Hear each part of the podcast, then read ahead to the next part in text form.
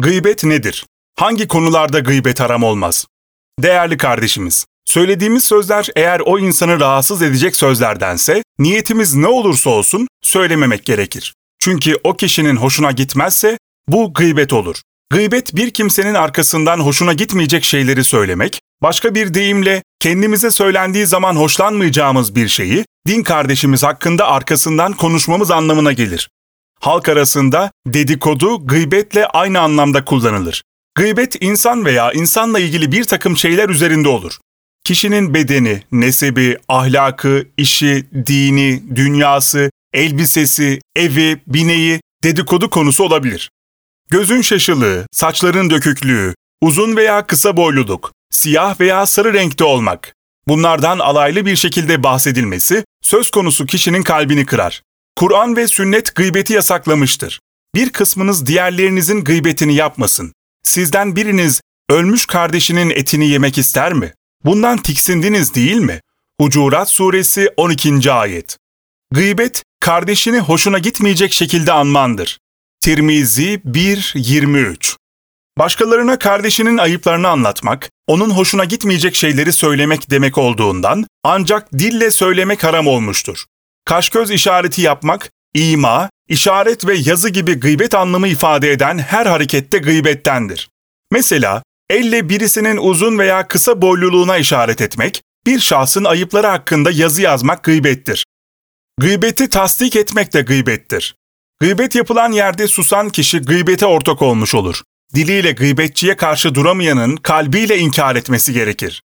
Allah Resulü şöyle buyurur: "Bir kimse yanında hakarete maruz kalan bir mümine gücü yettiği halde yardım etmezse, Allah o kimseyi kıyamet gününde insanların önünde rezil eder.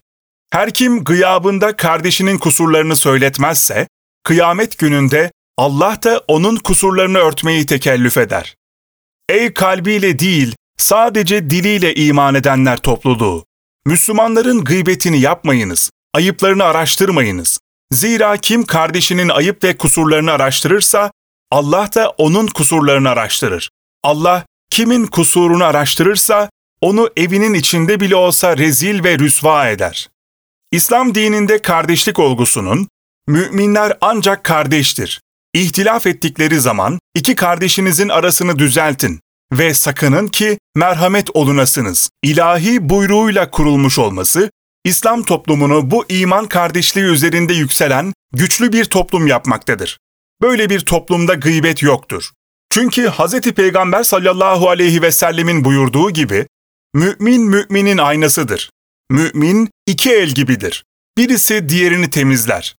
Bu ölçüler toplumu fitne ve bozgunculuktan uzak tutar.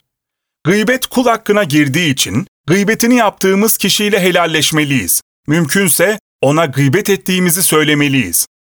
Eğer bir Müslüman gıybet ettiyse veya isteyerek gıybeti dinlediyse, "Allah'ım bizi affet ve gıybetini ettiğimiz kişiyi de bağışla" diye dua etmelidir. Ayrıca gıybetini yaptığı kişiyle karşılaşınca helallik almalıdır. Gıybetin sebepleri: 1. İntikam duygusunu tatmin etmek. 2. Arkadaşlarına uymak. 3. Gösteriş ve büyüklük yapmak, başkalarını küçültmek, kendini büyütmek. 4. Kıskançlık. 5. Hoşça vakit geçirmek, güldürmek için başkalarının ayıp ve kusurlarını ortaya sermek. 6. Küçük düşürmek için alay etmek. Gıybetten korunmak için kişinin öncelikle kendi kusurlarıyla uğraşması gerekir. Şuralarda gıybet caizdir. İslam uleması gıybet ve ifşanın hangi durumlarda caiz veya gerekli olduğu konusunda önemli açıklamalar yapmışlar, hatta kitaplar yazmışlardır. Bu açıklamalarda caiz olan durumlar şöyle sıralanmıştır. 1. Haksızlığa uğrayan bir kimse, hakkını alabileceğini, zulmü engelleyebileceğini umduğu şahıslara durumu anlatabilir. 2. Dine ve ahlaka aykırı bir davranışını gördüğü kimsenin, bu durumunu gören ve bilenler, düzeltmesi muhtemel olan kimselere aktarabilirler. 3. Dince yanlış davrandığına inandığı bir kimsenin davranışını, dini bilen bir kimseye, mesela müftüye anlatarak, doğru bilgi yani fetva alma teşebbüsünde bulunabilir. 4. Halkı korumak, onlar için hayırlı olacağı kanaatiyle ilgililere bildirmek için ayıplar ve günahlar açıklanabilir. Bazı durumlarda bu caiz değil, gerekli yani farz olur. Mesela hadis rivayet edenler için de yalancılığı, ahlak ve dindarlık bakımından gevşekliği bilinen kimselerin bu durumları açıklanır ki uydurma hadis rivayeti engellensin. Keza mahkemede şahitlik edecek şahısların da yalan söylemekten çekinmeyeceklerini gösteren kusurları hakime bildirilir. 5.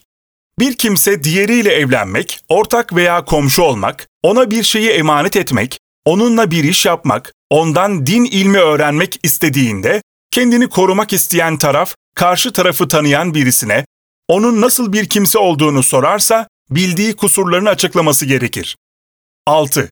Kamu görevinde istihdam edilen bir kimse, ya buna ehil değilse veya görevini kötüye kullanmaktan çekinmeyeceğini gösteren bir günahı veya ahlaki kusuru varsa, bunları bilen kimse, o şahsın amirine, kamuyu korumak maksadıyla durumu bildirmekle yükümlüdür. 7. Günahını ve kusurunu gizlemeyen, açıkça yapan ve gösteren kimsenin bu davranışlarını konuşmak, haram olan gıybete girmez. 8. Bir kimsenin topal, kel, kör, köse gibi bir lakabı varsa ve o kimseyi anlatmak, tarif etmek, tanıtmak için bunları zikretmek gerekiyorsa, mesela Topal Osman denir ve bu haram olan gıybete girmez. Bütün bu istisnaların ayetlerde ve hadislerde dayanakları vardır.